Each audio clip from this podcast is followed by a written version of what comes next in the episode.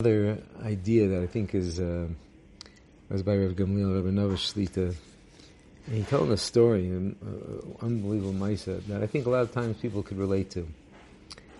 In America, you guys are reading Parshas uh, Pinchas that have all these korbanos and stuff.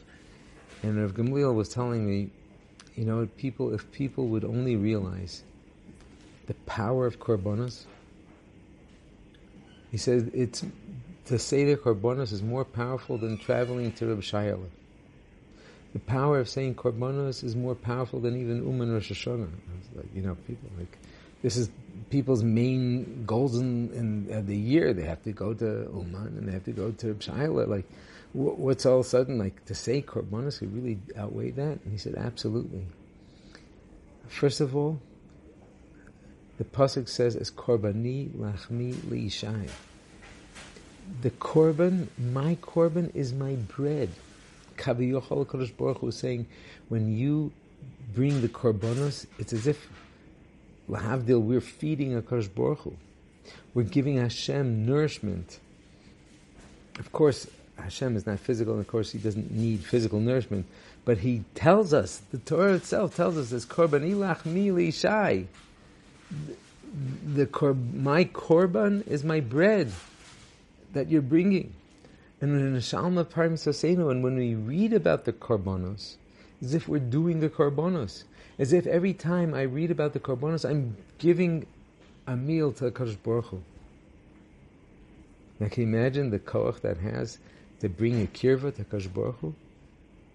Right? When we go to a tzaddik, you know, we, we're inter- asking a tzaddik to intercede to Hashem on our behalf. And here, by doing this, we have a direct connection.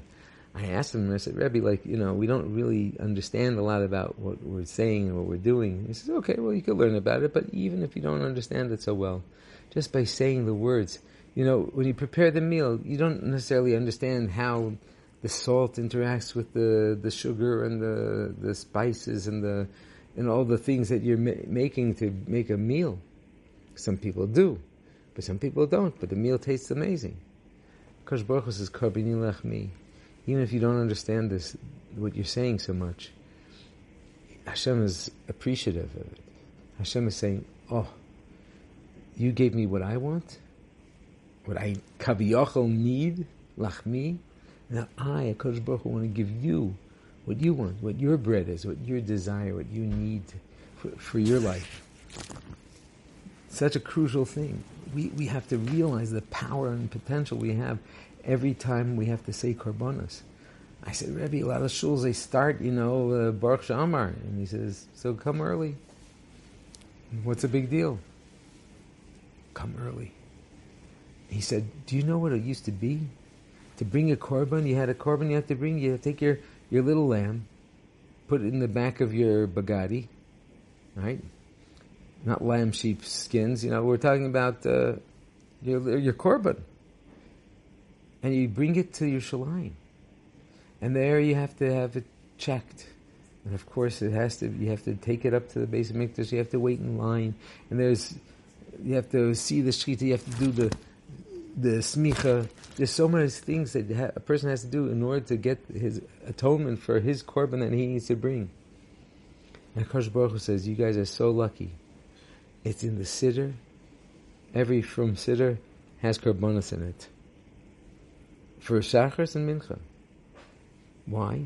Because this is what we're supposed to be doing. There's a yetzer hara that has gotten into people.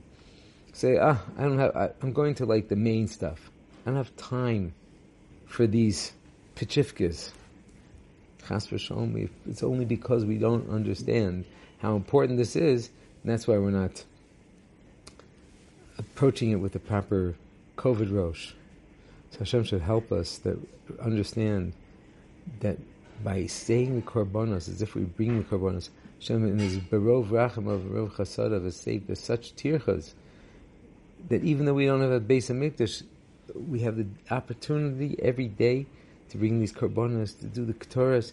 It's as if you're your own Kohen Gadol bringing the base uh, things that you couldn't do if there was a Beis HaMikdash, we couldn't do it. And whatever we'd have to do and we could bring it ourselves would be a lot of tircha. But we have to do it. We don't even have to spend any money on it. And we're able to go and take care of this.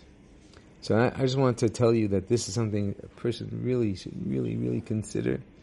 That try to say korbanos. Now, I'm not gonna, I, I, kept on asking, well, what about just the korban tamid? And I said, what are you talking about? Whatever it says in the siddur. So in Shachs Eizehu Mekoman, all the Mishnayos, he says, how is he going to get the asham? How is he the It's like, it's there because it's supposed to be said. Gamliel was to learn b'chavrusa daily with a huge Talmid Chochem, one of the Gedolei Hador, his name was Zundel Kroizer. He learned with him for 33 years. Rav Zundel would actually come to Rav Gamliel's house. They would learn for three, four hours a day, maybe even five hours sometimes. And Rav Zundel had told Rav Gamliel that in his, it was over 90 years, he never missed a day of Korbanos. And we're talking about a Gadol Hador, like, to him every minute is valuable. And unfortunately, somehow or other, in, sometimes in the yeshiva world, you know, to, to, learn Torah is so much, is so important, so they take away from the davening time. But I don't think that that's, I think that if we'd be around in the times of the Chassam Sofer, and you hear that the, in the yeshivas they just start Baruch She'amar, or sometimes they just start minyan at Yishtabach, I think he'd have a he'd throw out the whole yeshiva, say that they're what they call them reform. How are you changing the siddur? How are you just skipping over everything? So we have to understand that the segula, if you're looking at it, you want a segula, this is one of the most important segulas. One other idea that I think is also crucially important is a story that Rabbi Gamliel said over. And the story is like this. There was a young woman that came to him and um, and she had been traumatized. She had been on a bus and there was a traffic accident, and she refused to get on the bus and she'd walk for miles. She walked for miles and miles and miles in order to not have to ride the bus. Finally, the uh, Ramliel told them, "Okay, listen. You know what? How's about this? I'll, t- I'll give you a bracha. If you give tzedakah, maybe in a half a shekel, a quarter, you know, maybe a dime, 15 cents, 18 cents, whatever. You give tzedakah before you get on the bus, nothing, no problems will happen to you. And Taka, that's what she did. And she started taking buses and her anxiety went away. Baruch Hashem. She got married, had kids. And for some strange reason, her son was afraid to go on a bus. So I think she took him to the Rebbe, and the Rebbe said, have him do the tzedakah trick. And the kid would do the tzedakah trick, and uh, Baruch Hashem. And he did it for his, his, his whole life. And he was a, uh, you know, in his late teens. And he went on the bus one day, and he gave some tzedakah.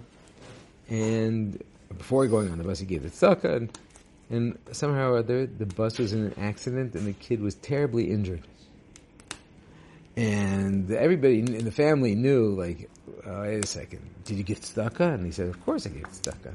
So, so then how did this happen? And they were all like, the Rebbe school doesn't work, and like, how could this be? And Hashem's maybe not listening. You know, but he said, everybody said, well, you can't go that far. You should know, Chas it could have been there was some other Avera, and maybe the kid needed to chas v'shalom die, and because he gave the tzedakah, he was saved. That's what they thought. A few years later, uh, the kid was now 19, and he was in Shidduchim, and um, so he was a wonderful boy with wonderful midos and learned beautifully. And many people wanted to make a shidduch. The only problem was the family didn't have money, and they, you know, finally this other family was not so concerned about the money, but they said, listen, you know, well, how are we going to make this work? They, they wanted to make the shidduch. And the boy's father said, listen, you know, I'll tell you like this. He had an accident a few years ago and the insurance money is supposed to come in and, uh, you know, we'll be able to use that money for the chasana or for whatever they need to get their stuff to start their life. Other family said, fine, no problem. And, um, Everything was good. What had happened was when this boy was in the hospital, he was in this in this room where he was had some major uh, um, surgeries and le- with his legs and stuff like that, and he couldn't walk, and he had rehab and stuff like that. And every day, either the father would come, the mother would come, or both of them would come. And when the parents, even when the parents did come, they would have, you know, they had like 14, 15 kids in the family. Every day, another one or two the, the brothers or sisters would come, and they would give him food, and they would do everything, and they would. And this kid was like on cloud nine, you know. Yeah, he wasn't injured, but so many people were there to help him. Now, in the hospital room, in the same room, was another guy that got injured. And this guy was a Chiloni fellow.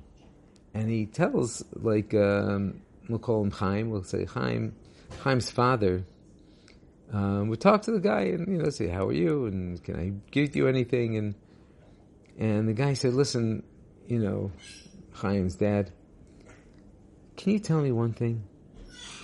Your son here, how old is he? 18, 19, 20? He says, no, 17. He says, okay. Everybody's coming and, ta- and helping him. What's going on here? He says, well, you know, we have Bikur Cholim. We have a mitzvah to help a person who's injured, make him feel good. So we come. And this guy was so astounded. He says, "This is from the Torah." He says, "Yeah, of course it's from the Torah." He says, "I don't, I don't understand. I have kids. I have two kids, a boy and a girl.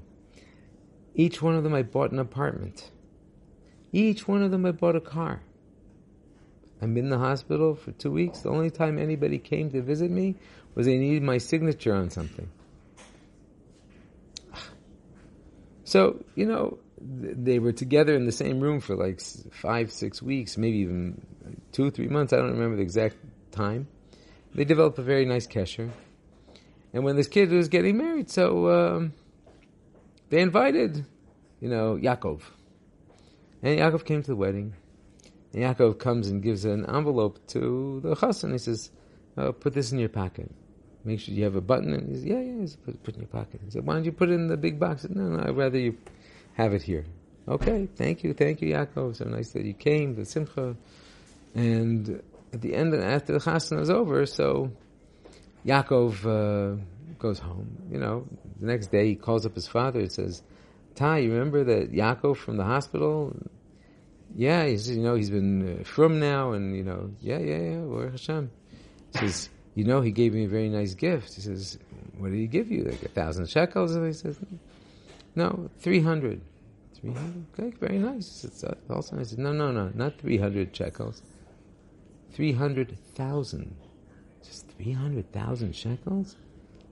No, Tati, three hundred thousand dollar check. He wrote out a check for three hundred thousand dollars. Now they all understood. Ah, tzedakah tatzil mimavas. Yeah, tzedakah could have been the thing that saved the person from dying. But Kosh Baruch Hu used the whole thing, and we had to dan Kosh Baruch Hu that even though he gave the tzedakah, he got injured, and how could that be? Where's Hashem in this? No, Dafka Hashem arranged it so that these two people could come together and meet, and they, this Chiloni guy be inspired by this family, and that they develop relationship. In this way, he's able to do tshuva, and not only be able to do tshuva, he's now able to support a, a, a student who's learning Torah, where his own two kids.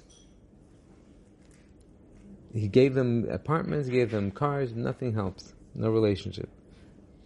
So, what's this telling us is that sometimes, a lot of times when a person's looking in his life for segulas, and I, you know, I, I went to this tzaddik's kever, I went to this, and do, you know, and I lit the candles, and I did this, and I did the, I said Parshas Haman on Tuesday, and I did whatever the things that people, the segulas are all legitimate segulas.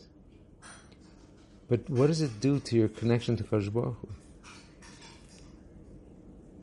Akash Baruch Hu says it's korbani lachmi leishai. You know what I really want? I don't want like the, the in thing, the school. Korbani lachmi. I, I want some. I'm hungry.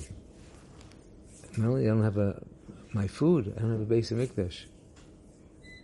I'm knocking on every Jew's door. Every Jew has his own Beis HaMikdash. Let Hashem in. Feed Hashem kaviyachol.